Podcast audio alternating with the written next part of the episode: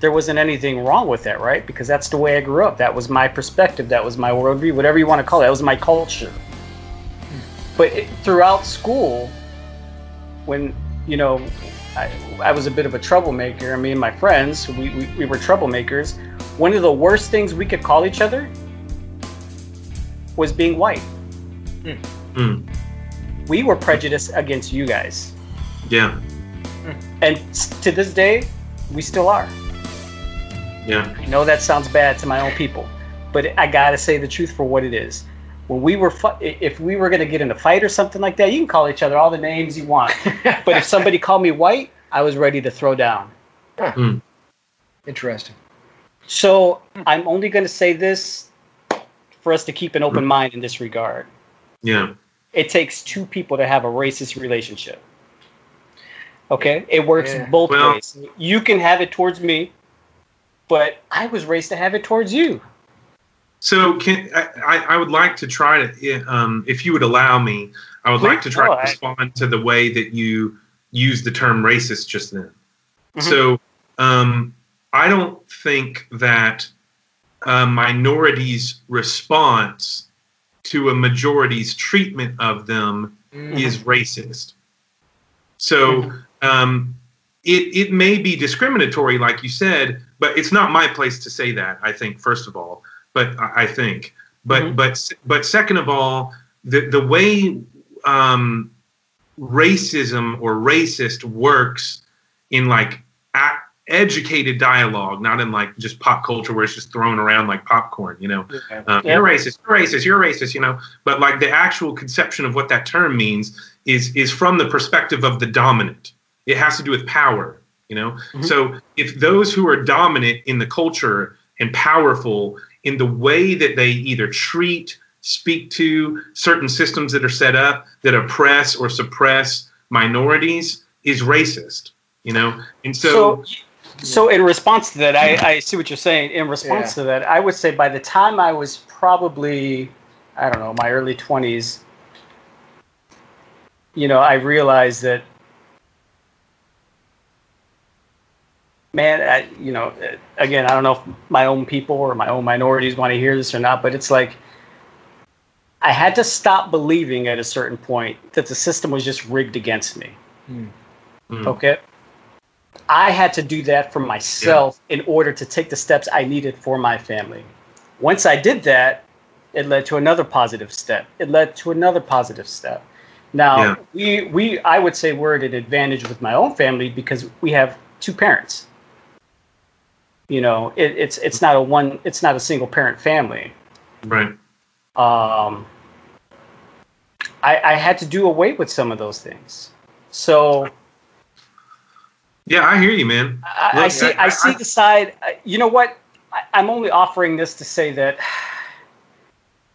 I can't accuse anyone of being racist towards me or anyone else, any minority group, black, Puerto Rican, Spanish, Mexican, any of the Middle Eastern pop people that come over, unless you are X, Y, Z, X, Y, Z, and meet all these demands. Then you're not racist because that's not authentic.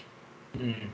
No, I see what you're saying. Do Yeah, you yeah. genuinely want to concede all of those things just because I say you won't be racist then? Yeah.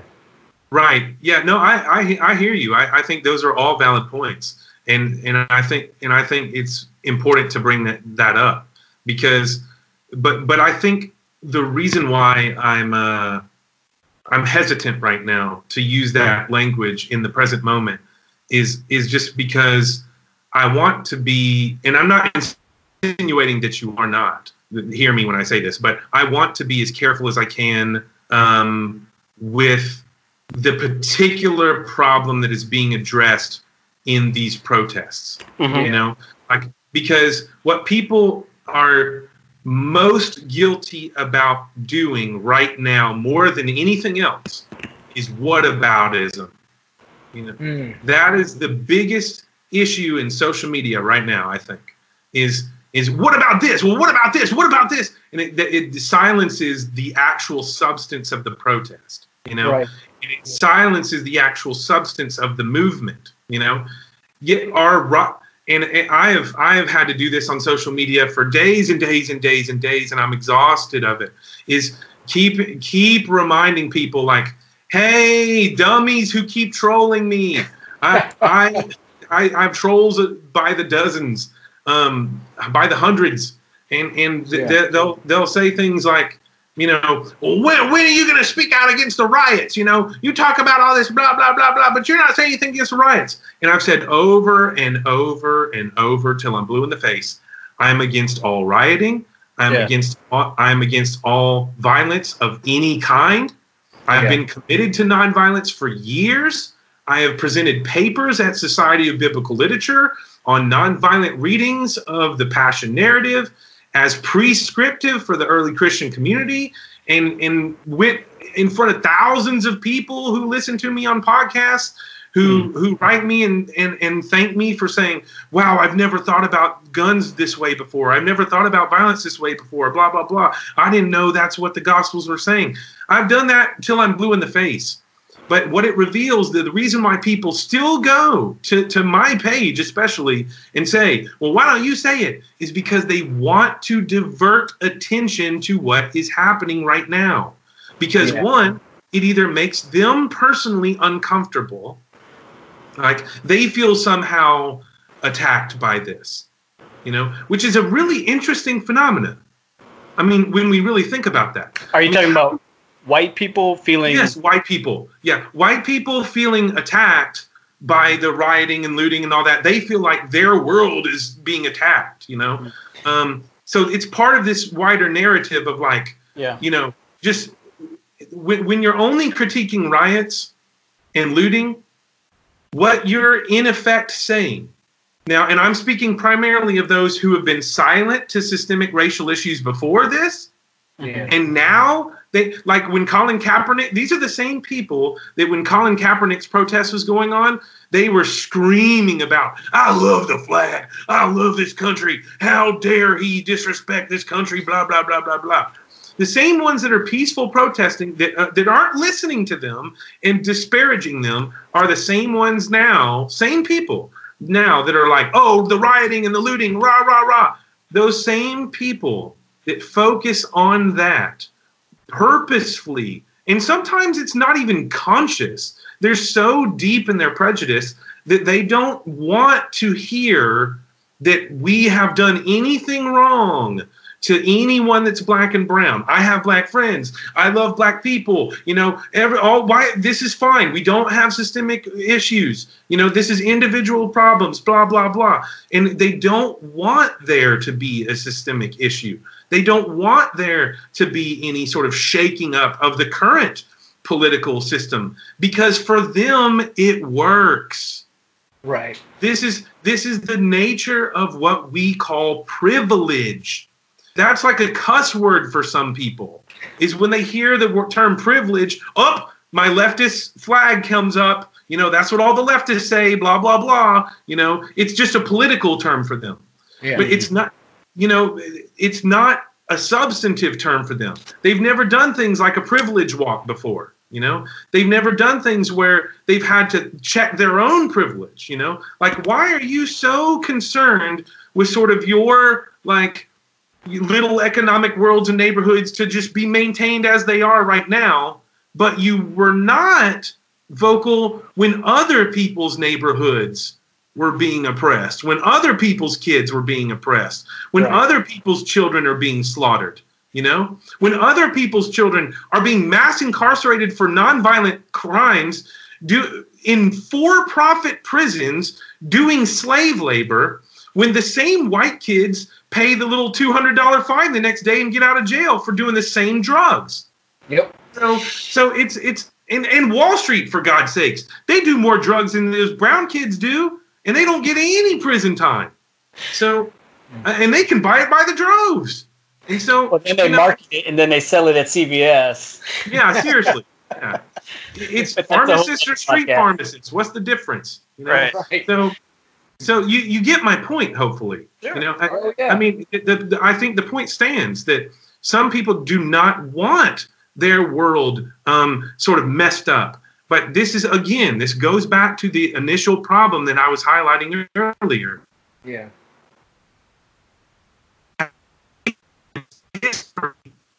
we we don't remember that every major systemic and paradigmatic shift in justice in this country, every single one was met with riots and looting. Every single one. It's true. Yeah. Every single one. Yeah. It, because the only reason why that is is because people don't listen. They don't want the change. And in some, I, I want to have some charity here. I'm not all just angry prophet David, but it's um th- there need there needs to be some charity in that some people's ignorance isn't intentional. You know, a lot of people's ignorance is not intentional. It's not that they just don't know history because f history, I don't care about it. It's just they've never learned. They just Yeah. they've never been exposed to it. You know, their education sucked. You know, or or when they did hear about it, it was like some one week lesson from uh, you know the football coach that taught their history class. You know, Right. you know there was no investment in it. There was no sort of significance to it. You know, it was just some little blip on the historical radar, whatever. That's way back then. Blah blah blah. When way back then for us is like a hundred years, you know, which is like yesterday for the rest of the world. You know, it's like right. Yeah. you know. Oh, yeah. Uh, so, the, so historical ignorance is a big factor in this, but the decided ignorance is what I like to jump on all the time. And in my social media presence, I never attack the common people. It's it's I'm always attacking the leaders who are using their voices um, to sway the masses. That's that's the group that I target. It's you you got to shoot the wolves and protect the sheep. yeah. Well, we had a we had a certain Messiah that did that. So. Yeah, and they killed him for it. The state, by the way. right. I mean, and I mean, with all this going on, I mean, there is a certain historical figure that had said that riots were the voice of the unheard. So, Amen. Martin Luther King. Well, yeah, that's true. Jesus also Right. condemned violence, though, in the garden. yeah, So, you know, uh, even even if we think about the birth of our nation, it was built with people at some point deciding, "Hey, something's not right here. We need to Mhm. protest. We need to riot. We need to break away." And they fought. Yeah, they did, and there was violence, right? That's right. There was violence, but there was also injustice in that violence on the backs of Native Americans. Mhm. That's Yeah. right. Yep, that's true. So, I mean, it's like uh, I don't know. I don't know if, if violence is going to work. Me personally, even though Oh, that I never said that. What's that? I never said that. Oh no, I never- no, No, no, I want to I- be clear that, that I want to be clear is like I'm not saying violence ever works. no, no, Right. no, no, no. I didn't. Right. I, I'm Yeah. speaking generally here, the broad Yeah. brush. Um, Okay. you know, I don't feel like I, at this point, I don't feel like violence is going to work. I think the riots that happened, I think it's okay to call them riots when you when you're breaking glasses, when you're destroying businesses, uh, when you got people hiding in bathrooms scared for their lives, is not a way to get your point across at this point. Because you know why? Who it's also hurting to? It's also hurting black families who are working it's it's hurting the black families that also were working at the businesses that were closed down, like Mhm. Targets, etc. Especially coming out of quarantine, there were other factors that produced the storm that was ripe to explode. Yeah. I mean, a lot of the violence, though, it was caused by people who were not even protesting. I mean, they were Right. they, they were bussed in, they were carted in. There was there was groups. or they drove in. I've I mean- seen that. I, I've seen two or three Yeah. articles that said that here. I've also seen the city of Cleveland say that no, that the people that did start to hear were from Cleveland. I've seen a so Well, I've seen both. but- It, there's so there's really important. Th- this particular point, I think we need to talk just a little bit on is that it, it- where there is there is uh, chaos tourists everywhere. You know that that like to Provocateurs. Chaos tourists. You know, Yeah. they, they I, I got that image from uh, my friend who's doing uh, like political history at Boston College, and Mhm. and uh, uh, the the that sort of glom on to any major movement in history that that just want to cause violence and want to riot. There was like, you know, su- you know, fancy supercars with rioters getting out in New York. So you know, like rich people are even getting in on it. You know, so. Yeah. It's, Mm. it's it's not this is not a, a one size fits all thing you know there are a lot of just horrible horrible people doing this No, Um, no, I yeah, that's true. but but the, what I wanted to highlight about the the the narrative, who's casting the narrative, who's controlling the narrative about how people understand this. When you look at what's going on in the from the White House and the voice of the president, the type of narrative that he's casting is it's all Antifa or radical left, which Antifa is not even a like a official organization. It's an ideology, anti-fascist Yeah, you Yeah, know yeah, like yeah. our like our grandfathers who like died in germany fighting these stupid fascists you know um but i'm not saying antifa people haven't done terrorist like things in the past i'm not saying that um, but but i'm saying the narrative is being controlled with no evidence at all um, to promote a particular po- political ideology. It's it's not it's not based in fact. It's to protect a certain political ideology and protect a particular base's understanding of what's happening. So as not to listen it's to block out voices it's saying no no no no. It's only the radical left. It's only antifa. These are the people that are doing this. And it's and it's trying to control the narrative. And it's gotten so bad now that um, and i and i just posted on this earlier that not only has trump fabricated lies about antifa with without any evidence and even when the governors on his call with the governors when they asked him do you have evidence for us showing that this was Antifa or some like radical leftist groups? He turned the question around on them and say, "Well, yeah, I would ask you. I would turn it around on you and ask you the same thing. You know, provide us with that evidence as it comes in. You know, like as if he had nothing to give them." And and he posted on the White House Twitter account, and it's and it's been deleted now because people have raised hell. But he was posting on the White House Twitter account pictures in front of a synagogue with those with those containers full of rocks saying look antifa has placed rocks in front of buildings to uh, for protesters to use. You know they're they're they're domestic terrorists blah blah blah when you know what that picture was that he posted it was barricades for anti-ramming to block ramming from cars in front of the synagogue that's filled with rocks it's it's, it's battering ram blockers and and Trump took that. It's it's from the Chabad uh, synagogue in L.A. Is from where the pictures are from. I already posted the article, and and the Chabad synagogue had already um like gave public statements saying like no these rumors are bull like these are not placed by anyone they're barricades to keep people from ramming into our synagogues you know and it gets taken up and these pictures get taken up long after the Chabad um, synagogue had already um, said that this was false and it was just bullshit right wing propaganda. Excuse my French, but um, uh, but they take they take that image. The White House puts it up for the whole nation to see. See these Antifa left wing terrorists are putting out rocks to destroy buildings. I'm like, that's what's happening right now. It's Yeah. it's. Are there all sorts of examples of like just these crazy chaos tourists doing all kinds of stuff from the right wing and the left? Yes, absolutely. No one's questioning that. What the issue is, though, is when you have federal officials at the highest level who are pitching one narrative and saying, This is what's happening. Everyone agree with me. So I can roll out the military into your cities like a fascist dictator, which is completely illegal.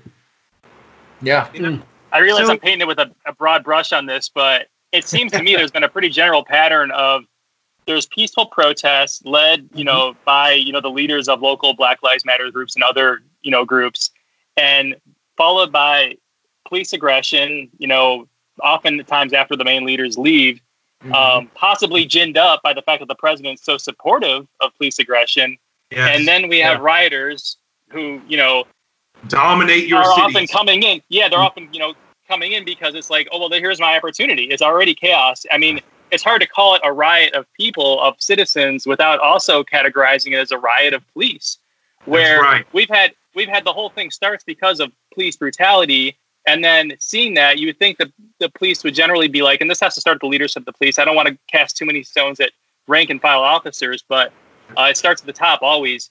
That you it's it's you. I'm sorry, I'm, I'm blanking out here. I lost my steam, but it's just it's this thing where you can't. um Gosh, what, what's the word I'm looking for? No, you got the. I, I think you got the point across. the, the connection It's making. the alcohol. No, it's no, it's okay. I, I, Awesome. I, I agree with what you're saying because you're put you're making the incredibly important observation that um, that police brutality is the thing we're protesting, Yeah. and so you don't meet a protest of police brutality with police brutality. They leaned Um, into it. They saw what we were doing, and they're like, "Let's do it more." And it was mind-boggling. Yeah. And we wonder, we, we wonder why riots and and looting exacerbate. You know, It- and and first of all, I'm not saying that's the only reason they do. Anyone in their right mind knows there are horrible people that just want to break everything and steal stuff. There's Yeah. plenty of people that are like that, but th- that's gonna happen in these movements. It always does. We- We're ignorant of our history again. It always happens. But when you have, like you're pointing out, from leadership in police departments, and it goes all the way, it's a trickle down effect. The moment, like the federal head and mouthpiece of the whole stinking country is like, hey, you know what? Season's out. You know, war's open against the protesters. You know, send in the national, all you governors who aren't taking all these thousands of National Guard. What's wrong with you? What's wrong with you? Why haven't you taken them? Why aren't you dominating your cities? I'm actually quoting now. You know, why aren't you dominating them? And the governors responded more than one. I was I was actually impressed with some of the governor's responses. Um, some of the governors are telling him on his phone call, like, uh, "Okay, yes, we're you know we're we're trying to stay on top of this, and and we're going to try to handle this with as much um, care, you know, as we can, and you know, not try to exacerbate you know tension too much or violence." And he's like, "No, no, what, what, why are you doing that? What, just call in the guard now. You dominate them. You have to."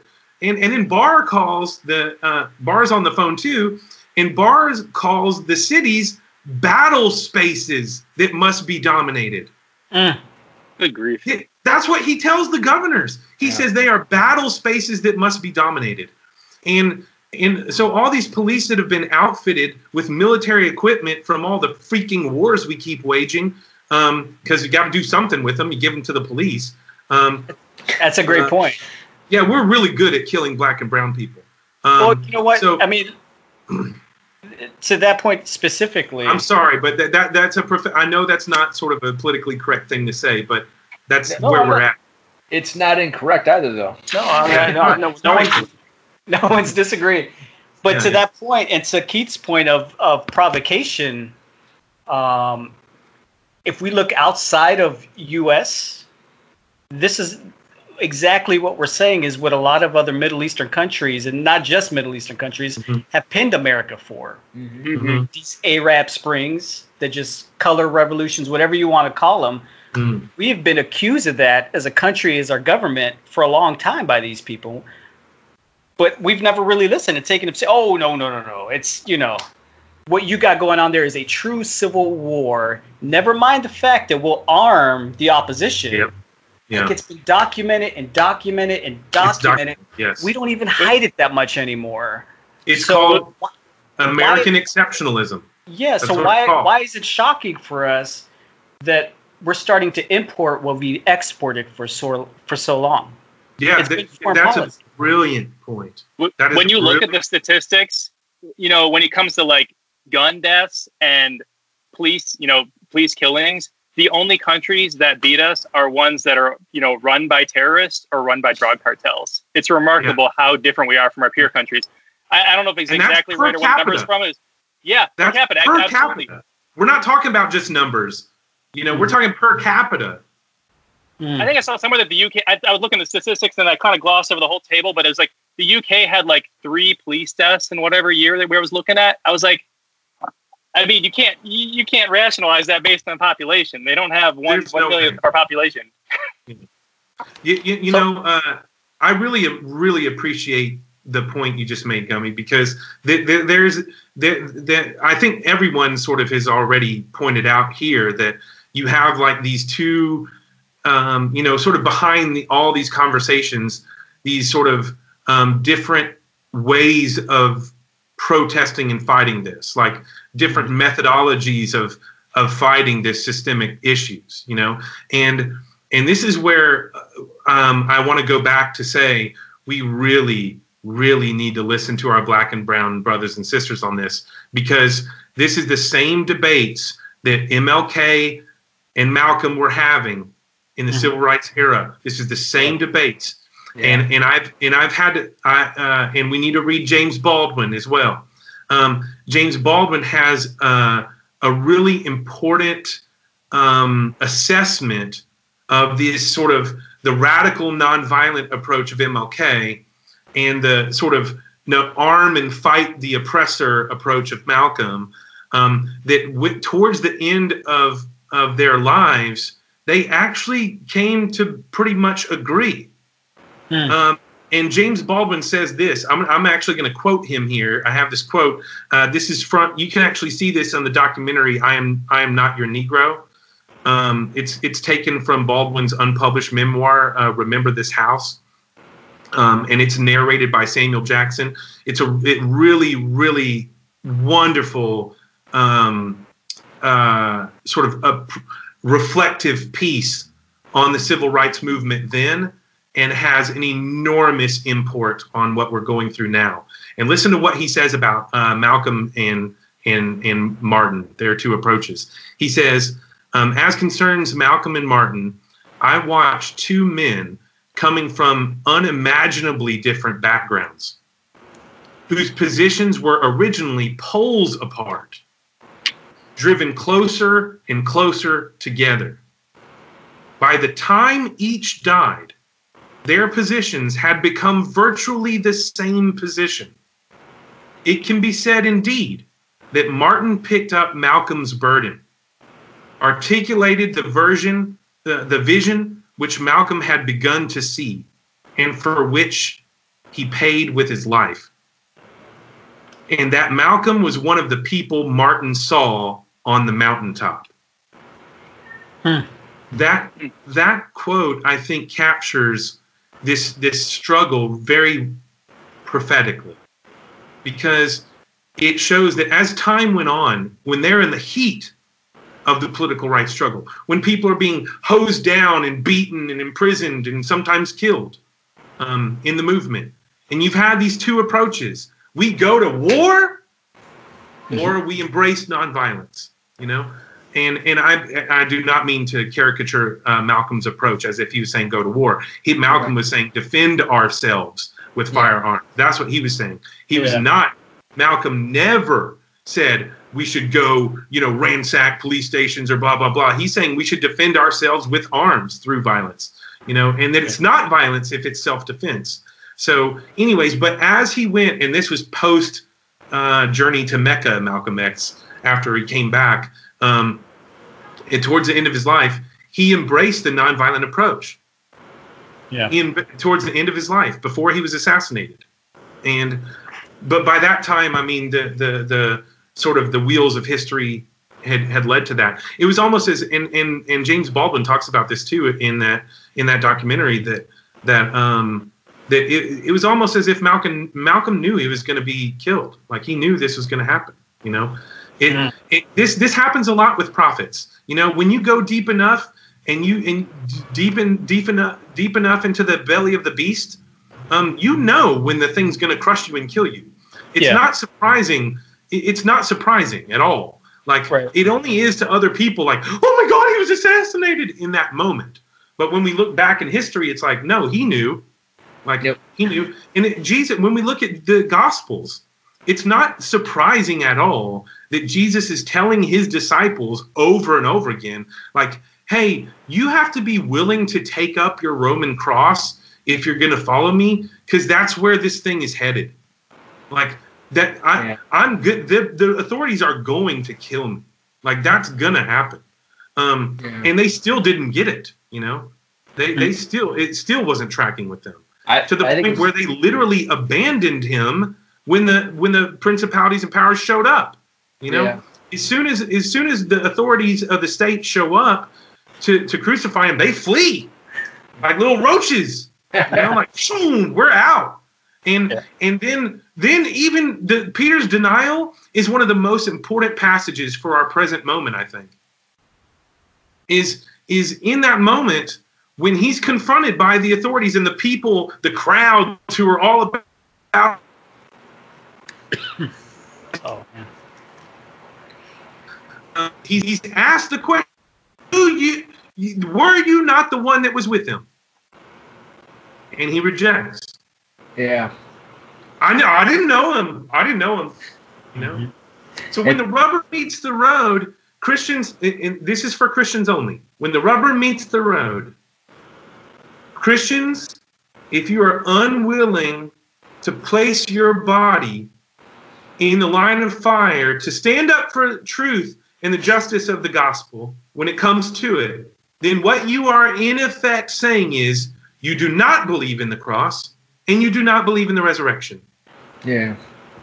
You've rejected them. Because in resurrection, this is uh, one of the reasons I study resurrection so much and write on resurrection and talk about resurrection so much, is because American Christianity has completely just decimated the theology of resurrection. Because the theology of resurrection is about one thing and one thing only, ultimately, and everything else flows from it vindication. It is not some like tacked on miracle after Jesus does his atoning work, which is everything. Everything's about the atonement. And and then see proof, boom, magic in the hat trick, he gets back up out of the grave. No, that is not what the resurrection is about. And I'm sick and tired of Christian pastors who preach resurrection that way, that resurrection is just some sort of little seal the deal of the atonement. Because that's not what resurrection meant. Resurrection meant is that while all of you who stand around jeering him, oh, King of the Jews, yeah, right, and all the people that leave him and abandon him after all the things he said, you know, if you loan out money, don't expect any return. Love your enemy. You know, pray for those who persecute you. If they slap you on the cheek, turn the other one. All of these things. That guy, that prophet who said that, is vindicated in that moment of resurrection. Yeah. God has spit in the face of all the rulers, of all the magistrates, of all the procurators, of all the crowds that doubted. It spit right in their face and said, Nope, he was right. Yeah. This is the way. And it's exactly what Paul means in Colossians when he says that in the crucifixion, God was making a mockery of the powers. Hmm. He was Yeah.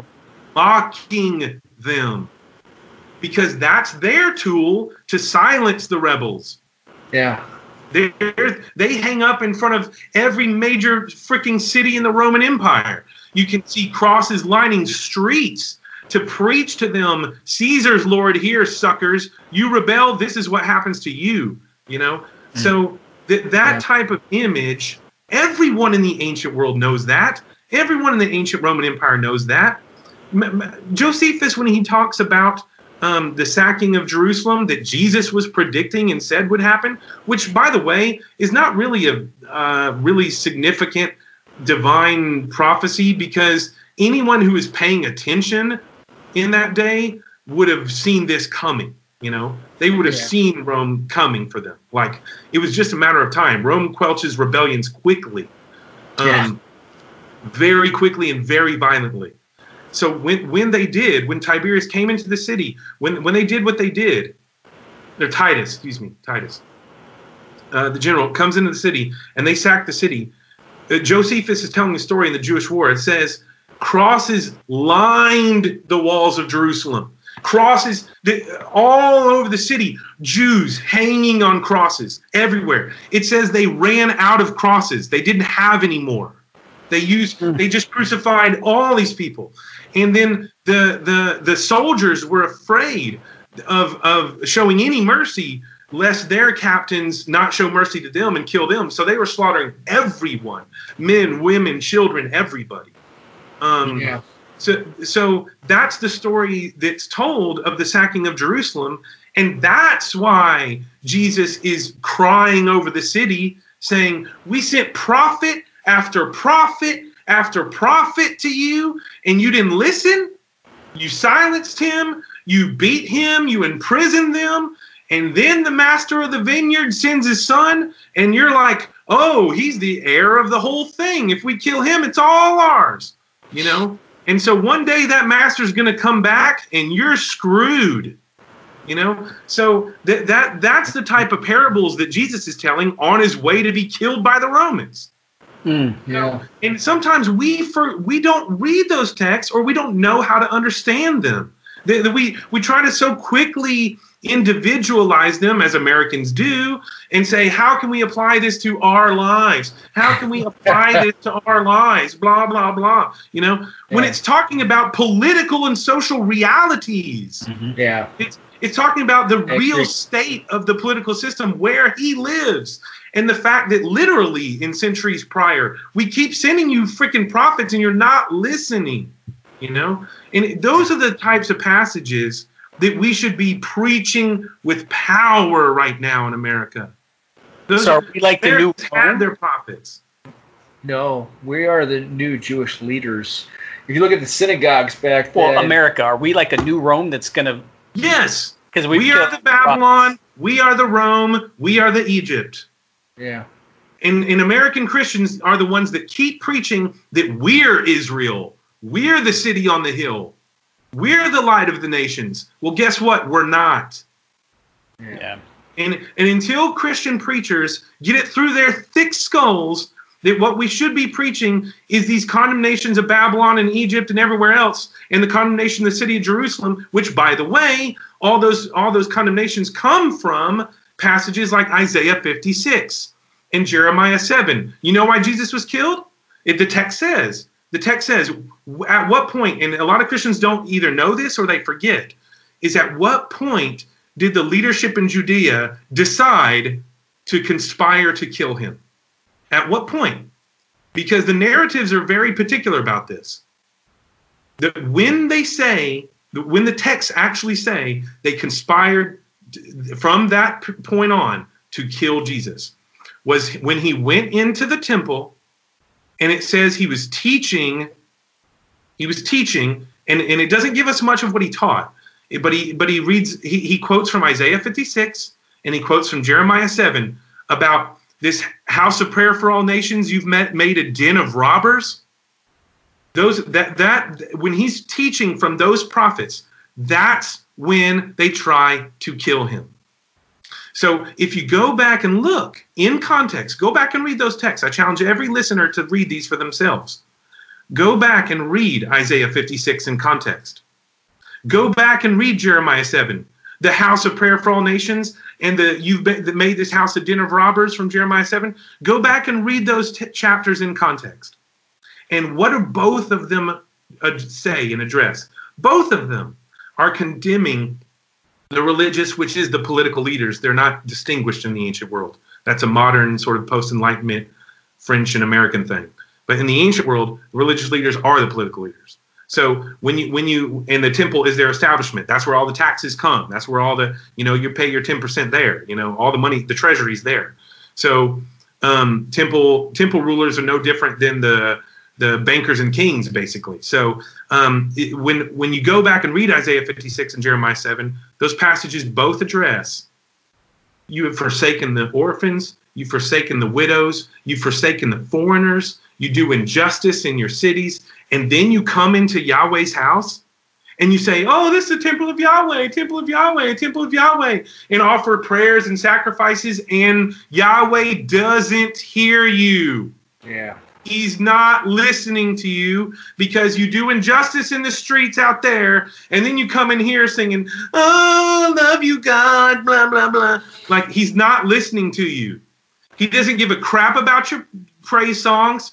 He doesn't give a crap about your little GCD every freaking song and your lights and tight, skinny jeans and all that crap. He doesn't. He and for you high church people, he doesn't give a rip about your Eucharistic processions. If you're going out in the streets and doing injustice in the marketplace, you're doing injustice to poor people, you're doing injustice to black and brown bodies, and then you come in here and say, Praise the Lord, praise the Lord. He's not listening to your prayers. That is what the texts say. If you are pissed off or angry about me saying that, you're not angry at me. You're angry at your own texts that condemn you. Yeah. Th- th- th- This is this is this is Greek stuff from hundreds of years ago. This has nothing to do with me. No, it's good. I'm just telling you what they say. Yeah, it's good. Rant over. yeah.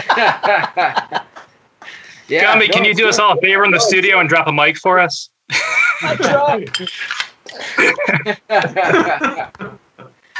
yeah, no, I, I've, I've, I've said similar things in the past, um, even to the point where, where we condemn the ancient Jewish leadership for saying, "Well, Jesus, we knew that he wasn't going to be this high and mighty leader."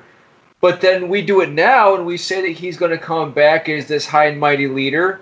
But we're doing the same thing, right? We're doing the exact same thing, if not worse. yeah. But you know, you know, but, but the text doesn't even let. It's funny because the text doesn't even let Christians do that because um, the text doesn't give you an option to say, you, you know, um, how should I frame this? Like, th- this is a problem of hermeneutics.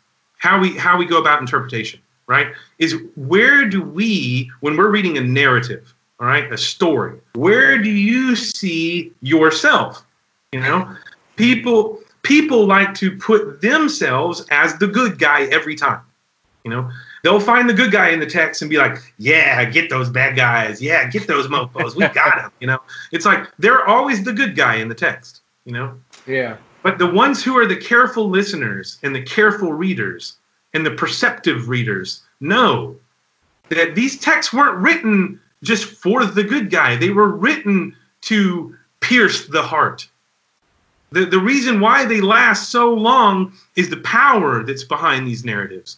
And the Mm. reason why they keep getting used is because of their, their prophetic ability to cut through the quick, you know, cut right to the heart of the matter, you know? And so these narratives of especially of the passion of Jesus don't let any Christians off the hook because you can't find a character in the story that says, "Well, I'm with Jesus" because nobody was with him.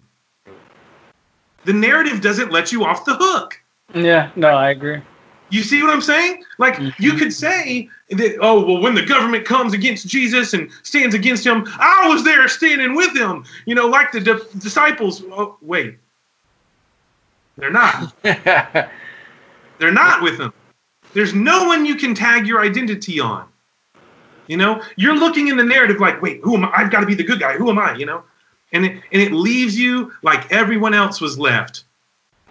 Like everyone else was left. Everyone stood condemned as the the the as the master of righteousness is carried away like a lamb led to slaughter. Everyone is condemned in that moment. Because he was probably brown. Let's be honest, right? I mean, Of course, he was a brown Mediterranean Jew.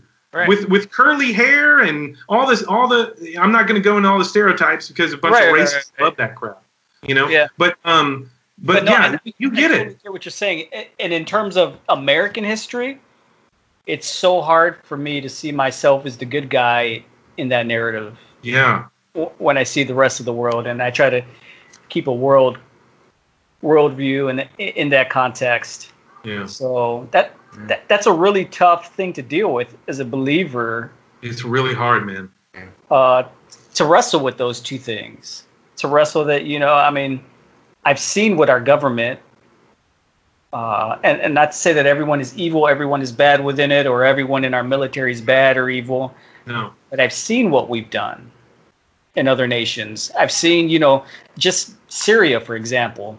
I've seen the refugees flooding out of their country because of Mm. a lot of what our government has done, our policies Mhm.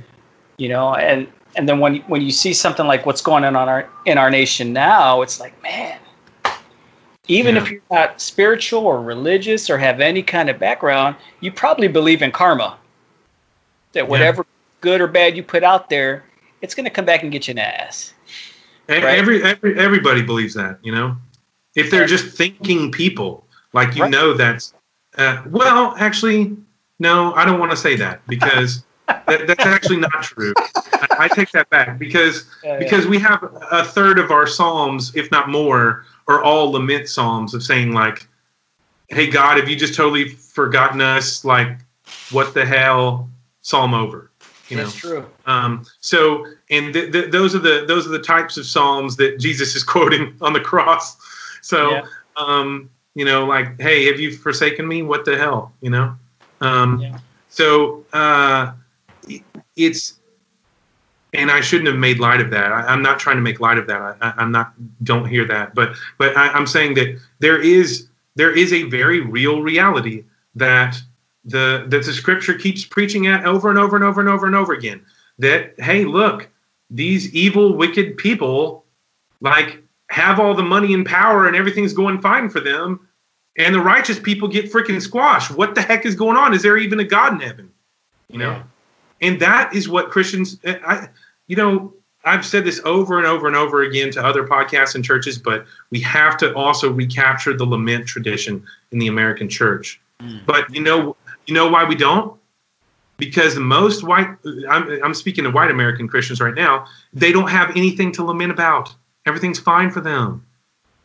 The lament tradition is alive and well in the slave songs of African Americans. It's alive and well in the black church. You know, the lament tradition is alive and well. It never left them. You know, because we because they weren't they were the ones being dumped on. You know, everything's fine in my church. We don't need laments. What lament? What? You know, I just bought a new Mercedes. I'm fine. You know, it's like so they, they have nothing to lament about in their worldview. Mm. You see, so where's our solidarity? You know, where's our solidarity? I thought it was supposed to be with the least of these. That that's our solidarity is with those who are broken and poor and hurting and oppressed. That's what Jesus said. I didn't come for you righteous people. I came for the lost. And what the Reformed Church and a lot of Protestant churches do with that is says, well, there's the there's the elect, you know, righteous people that are justified, and then there's all the evil people that aren't justified or saved yet. Um, and that's what that text is talking about. But that's not what that text is talking about.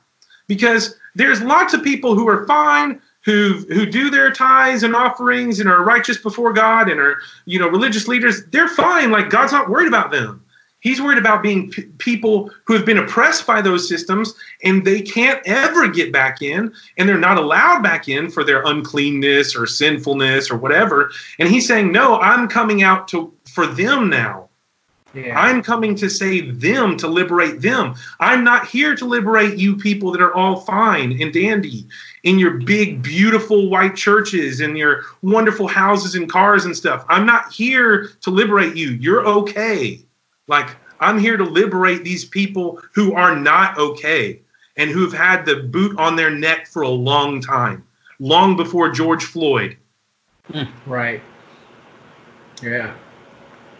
Man, That, heavy. de- that deserves another beer. Yeah, right. yeah, heavy. It's Yeah. heavy stuff, and I'm sorry to get so serious, but like, No, it's This- good. now's the time. It's a, it's appropriate. No. Yeah, yeah. Now's the time. Especially for right now. Right now is the time that the message really needs to echo. Right now is the time that everybody needs to hear this. Everybody, every nationality, every color, every everybody needs to hear this message right now. But especially white Christianity in America. Agreed. But Yeah. especially, it's it, it, that's the thing that we have to admit that we have to be okay with admitting that it's the, the only road to healing begins with confession. There is no healing that does not begin with confession. Yeah. Christians have taught that since day one. Yep. Mhm. Day one, no healing comes without first confession. And when you confess, you're not yet off the hook. Yeah. Things have to change. And a lot of American Christians think they can go pray their sins away and, not touch all the systemic things because my individual life is fine. I've got my little golden ticket to heaven. I've got my personal justification.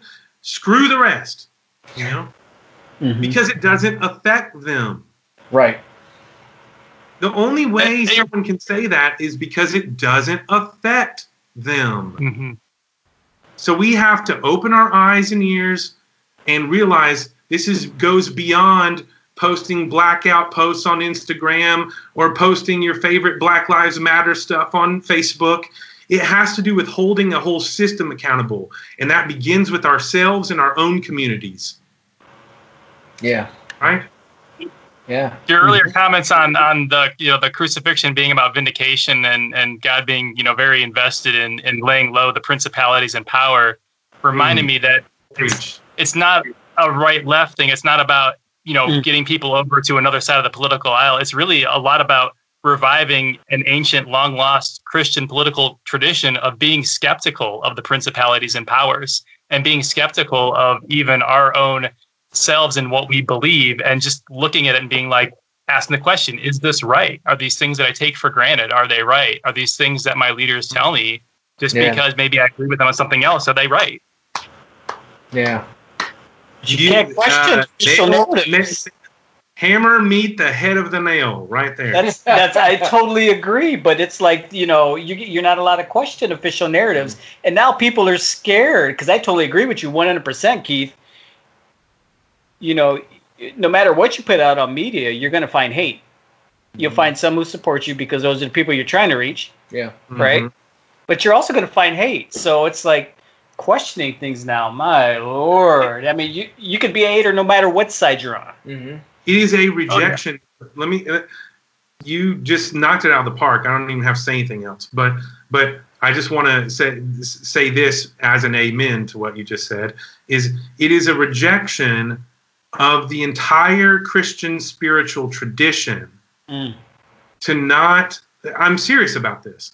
It is a rejection of the entire Christian spiritual tradition when we do not commit ourselves to renewing our mind daily. Mm-hmm.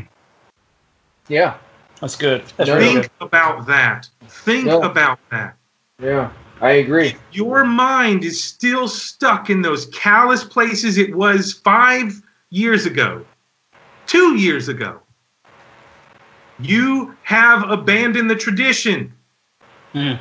Yeah. Sanctification has zero to do about operating with our current knowledge, our current frame of reference for a long duration. Mm-hmm. It has everything to do with continually renewing our mind, continually questioning those narratives, continue continually to be skeptic about power systems that so quickly reach at the things most precious to us. They Yeah. constantly reach and use the things that are most precious to us to, to corral us and to Mhm. silence us and to get us on their teams. And we're not listening. We're not renewing our minds. We're not thinking critically. Mm-hmm. Yeah. I mean, you So then- nailed it. You you said so it. then I'm just at saying that point, then different words what you already said. at, at that you. point we have to bring up fear then because we're we're scared today to be labeled as something. Mm-hmm. Yes, it's all about fear. Mm-hmm. It's it's it's all about fear. You cannot love if you are afraid. Right. Th- There, th- these are polar opposites. There is Mhm. love on one end of the pole, and there's fear on the other. Mm-hmm. That if we embrace the rhetoric of fear and militarism, then what we do is abandon love. Yeah. Yeah. We say that love is, we reject the notion that love actually is a solvent. We, we, we say that love is not powerful. Hmm. If we embrace the narrative, we must fight, we must fucking, oh, the enemy, we got to get them. If we keep thinking that way, what we're reje- we are openly preaching to the whole world at that point that we have given up on the belief that love has any power to do anything. Yeah. So, so, so, I mean, I'm talking fundamental Christianity 101 stuff here, man. Yeah. Like, I'm, I'm saying that love 101, love Right. conquers, you know? Mhm. Look, love covered that one one that I sometimes every few months I'll just post it by itself on Facebook uh, or Twitter or something. I don't really use Twitter really, but I'll just say, love covers a multitude of sins Mm-hmm. from James, Yeah. from the book of James. Yeah. a lot of a lot of people ignore the Book of James. Yeah. Um, uh, justified by works. What do we do with this? Yeah. I think you're I think you're saying it earlier because really it's almost like Christianity has lost the sense of its roots because if you go back to the 1st Mhm. century, Exactly. even the Romans talked about how the Christians were all about they would give their lives selflessly and not fight back, and they could not figure that out. If you look at uh, Ignatius of Antioch, he, we, we Mhm. still have his seven letters that he wrote on his That's right. way where he knew he was going to die, where he willingly said, "Let my body be the Eucharist that the lions and the bears feast upon." Right, so it's Mhm. you know, Wow. right out right out of the apocalyptic tradition, man. yeah, yeah. I'll say Yeah. where we where we haven't been called to, you know, necessarily give our lives in a lot of cases, you know, in our, you know, position in the world and, and our country today. Like, I think one of the most disarming things you can do is say, I'm wrong. Or if somebody tells you about a problem that maybe you'd understand, to say, instead of fighting and say, no, my problem's bigger, is to say, no, that really sucks. We have to fix that. I often feel this with respect to the pro life Yes. movement, as if we would stop saying, but abortion, and instead, you know, look at all these other injustices and say, yeah, those are awful. Those are a huge impediment to protecting life. We have to fix those too. We have to, and Yes. I, you know, I've just noticed that, uh, like, I've had to take a, a big step back personally in the pro-life movement because I just have been deeply uncomfortable. It just feels like everything is counterproductive. That every every time, every demonstration seems like it's more likely to draw people away. As I was mm-hmm. drifting away from the Republican Party and, and conservatism, I was, you know, I just kept thinking anytime I would go to an event, I'd be like, I would be totally uncomfortable with inviting somebody left of center here. And how can we mm-hmm. attract more than, at best, 47% of the nation? 47% of people isn't going to make a pro life movement that actually changes anything. Yeah. That's a Um, good point. Yeah. yeah, man. It's hard. I mean, humility's hard. yeah. You have to look But, the, yeah, you have to look in the mirror. that's right. It's That's tough. it. But, but I, don't wanna- think. Uh, you know, sorry, I, I just wanted no, to say. no, no. one I mean, at the beginning when I brought up my own kind Oh, of sorry. racist views, I mean, that was I had to face myself first before I can face and be able to accept others' injustice. You know, until I was willing to accept my own in that way and say, yeah, you know what? There was a lot of white people I treated wrong growing up, and I bullied and I picked on for no reason other than the color of their skin. That, yeah. I had Yeah, to own that. Yeah, that's y'all. Y'all both are nailing it right now because the, the what what big sort of events like this do, and and uh, we have to be able to see the metaphor here for like uh, the whole passion event and everything because um, not and not to pull it beyond metaphor, but it, it's very important that we see this metaphor. I think is that when something an event like this so huge and so sweeping happens it's like a big spotlight that shines on all of us, you know, and where we're forced, this thing is just happening. It's way bigger than us, you know, it's happening all over the place. And we're sort of forced in this position to make a decision, you know, like we, we, we see ourselves and ourselves are reflected in these moments mm-hmm. where, where we see like, where do we really stand and who do we stand with? And there's so much confusion too because not only do we not really understand what's going on out there and who's responsible for what and whose narrative of it do I believe or whatever, I think something even more, may, maybe even more powerful about that this phenomena is we realize that maybe we don't really know ourselves.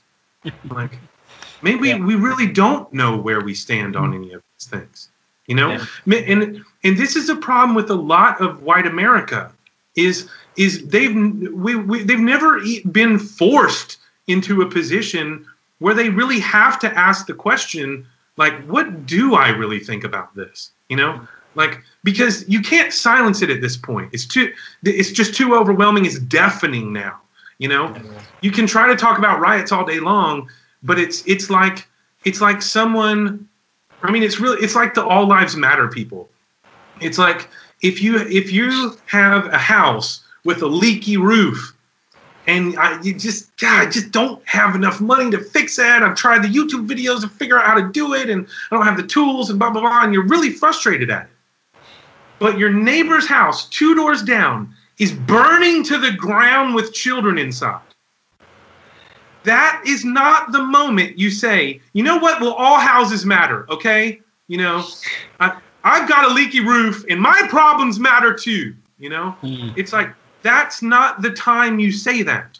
Right. Does your leaky roof matter? Sure, man. Your problems at work and all that, and your problems in your marriage, and oh man, life's tough for me right now. That's that's cool, bro.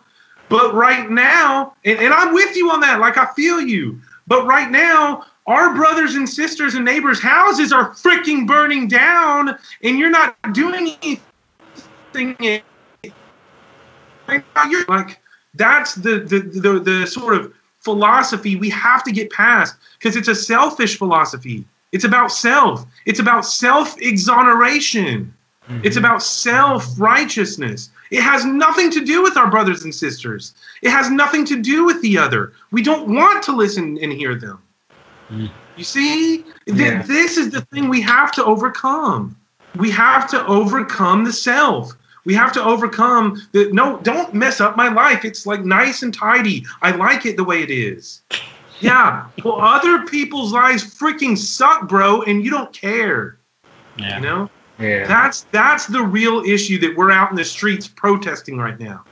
That's the real issue that's like has me planning with my DC friends like I'm gonna drive up there next week, bro. you know? So, you know, Wow. Yeah. No, I get it. I totally get it. I understand. Man, I appreciate y'all's awesome. perspective. that was good Like, two hours. That was two hours. Yeah, I That's a great tour. that's a long time, man. No one's gonna listen to all this. Once it's over two hours, Aaron can make two episodes, right? Right, two episodes. Episode one and part two, part one and part two. Yeah. That's right. Again, thank you so much for being on. This was uh, this was this was a really good talk. I think I so. it's it's and it's one that needs to happen. It's one that everybody really needs to listen to. Yeah. Um, it's one that everybody needs to ponder. So So much to think about. yeah, So much, man.